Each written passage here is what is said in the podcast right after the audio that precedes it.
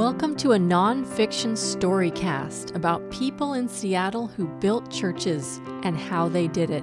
I'm Cindy Safronoff, I'm the author, and this is Dedication Building the Seattle Branches of Mary Baker Eddy's Church, a centennial story.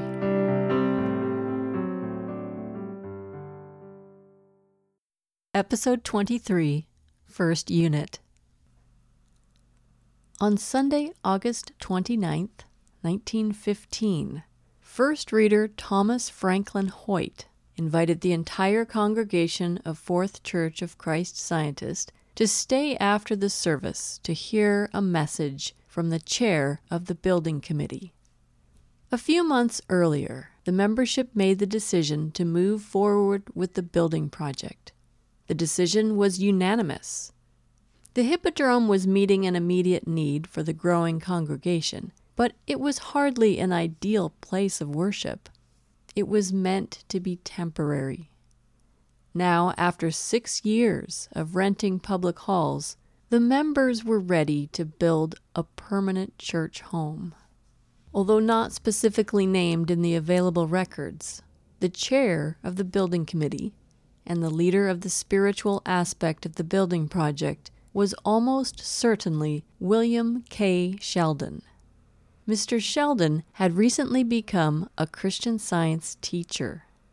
He also had professional experience with building projects. He grew up in Rutland, Vermont, which had a booming stone industry. Like his father before him, Sheldon had worked as a marble dealer. He may have become involved with Christian Science while working at a stone quarry in Massachusetts. After that, he moved to Seattle, became a Christian Science practitioner, and was almost immediately elected to First Reader at First Church. For such a large congregation, with so many Christian Science practitioners and teachers already within the membership, to have elected a new member to the most prominent office Sheldon must have been perceived as having an outstanding understanding of Christian Science, even before he became a Christian Science teacher. At First Church, although he was not on the building committee, Sheldon had been involved with the project. He helped select the stone used in the Capitol Hill edifice. At Fourth Church, Sheldon served as chair of the building committee in the early phase of the project. Fourth Church was fortunate to also have on the building committee Frederick S. Sylvester, who was well known for his business skill. The president of Sylvester Brothers, a wholesale grocery company, he had been active in business ventures with characteristic enterprise since arriving in Seattle in 1889, the year of the Great Fire. He, along with his business partner, his brother George, and both of their wives had been involved in the Christian Science Church from its start in Seattle in 1896. His successful grocery venture had grown in parallel with the church, and now he was in possession of substantial wealth and a good understanding of accounting. He too would play an important role in the early phase of the building project. The members of Fourth Church already knew all about the financial side of the church. They heard financial reports at membership business meetings every quarter. But so many among the large congregation at the Hippodrome had never applied to join the church formally as members. Fourth Church may have had a higher percentage of non members than any other branch in Seattle. These attendees may have had no idea what it cost to keep the church going. The building committee chair gave them a primer because the church had an urgent need. The pressing issue was the final payment on their mortgage for the lot at 8th and Seneca. It was due on October 15th. The church did not have funds on hand to make that payment. They had borrowed money to make the previous mortgage payment, and the church was running a deficit on their regular expenses.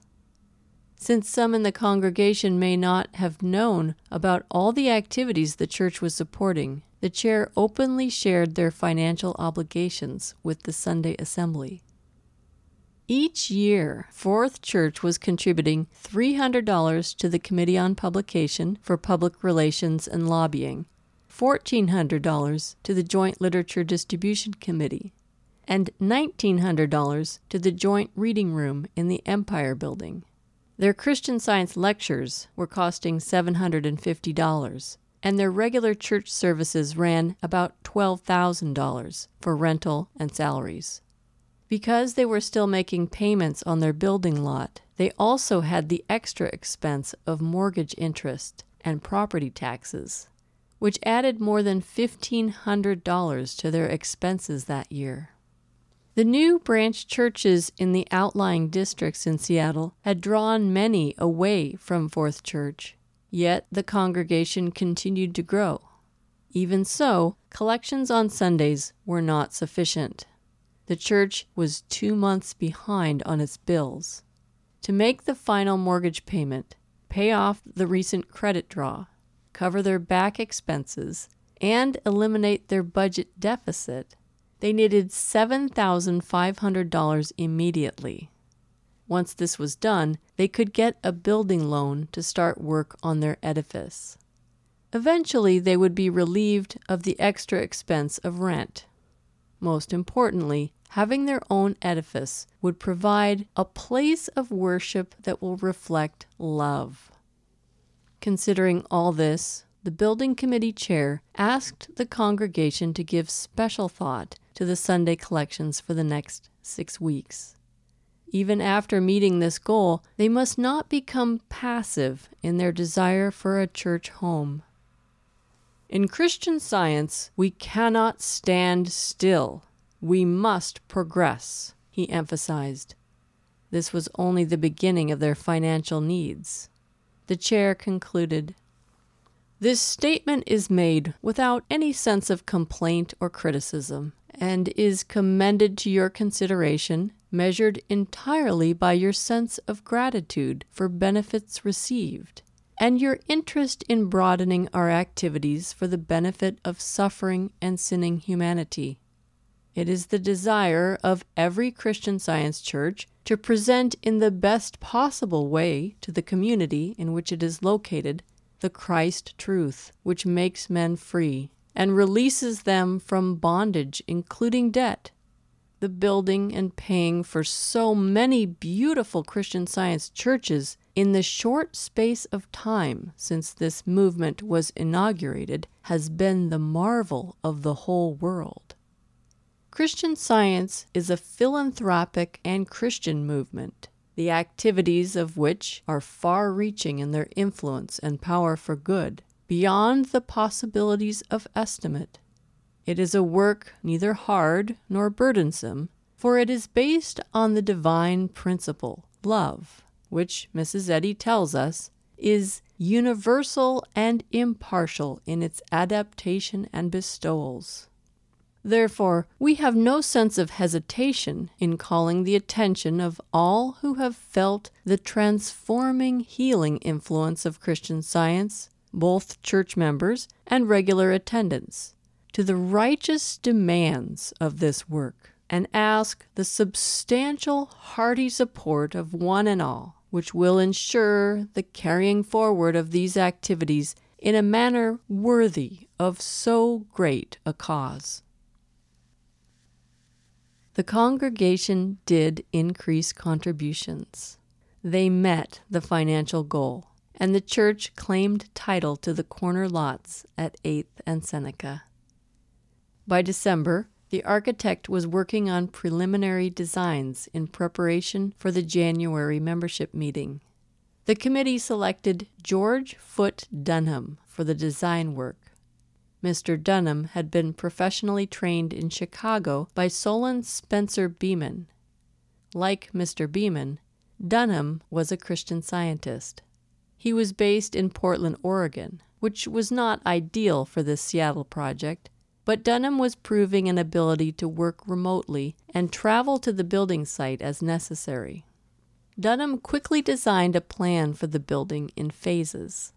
The first unit was a temporary auditorium in the daylight basement, where the Sunday school would eventually be. In its unfinished state, it could seat about 1,000. The basement ceiling would be designed with this in mind and covered with a simple wood roof to keep the space dry. The first unit would cost about $25,000. They could use the basement auditorium while the second unit, the final auditorium and foyer, was being constructed above them. Unlike the temporary structure built by First Church, this temporary auditorium would have concrete walls and a concrete ceiling. It would be the final building, just without its final finishes. For the complete edifice, they were considering a design similar to First Church, but bigger and more expensive. Their initial permit to the city of Seattle was for a 2,500 seat auditorium in a $250,000 building, an edifice nearly twice as large as what had just been built on Capitol Hill and more than twice the initial budget. This proposed megachurch was reported in the news, putting everyone on notice about the expectation of continued expansion of Christian science in Seattle. The members of Fourth Church voted to move forward with the first unit. They approved Dunham's design unanimously. Members and friends of the church worked valiantly to see the basement project through to completion while keeping their services going without interruption. They paid their expenses promptly while construction was underway. At the same time, Fourth Church had another immediate focus and expense. Herman S. Hering was coming from Concord, New Hampshire to give a Christian Science lecture for them, the first of two during the year 1916. This one completely filled the Hippodrome for their next lecture by George Shaw Cook later that year, they held the event at the even larger arena. More than 5,000 attended. Meanwhile, war was breaking out in Europe, disrupting lives, especially the lives of European Jews. Civic leaders in Seattle were trying to raise awareness about the crisis. A relief fund was started to help those made homeless and destitute the Jewish refugees fleeing Europe. Many prominent Seattle citizens, businesses, and churches contributed. True to the congregation's new embrace of a spirit of financial generosity, even philanthropy, the largest contribution by far came from Fourth Church. Thanks for listening to Dedication by me, Cindy Safronoff. All events and characters in this story are as true and accurate as the available sources. All opinions are mine. To support and learn more about this groundbreaking research project and read my writing, visit cindysafronoff.com.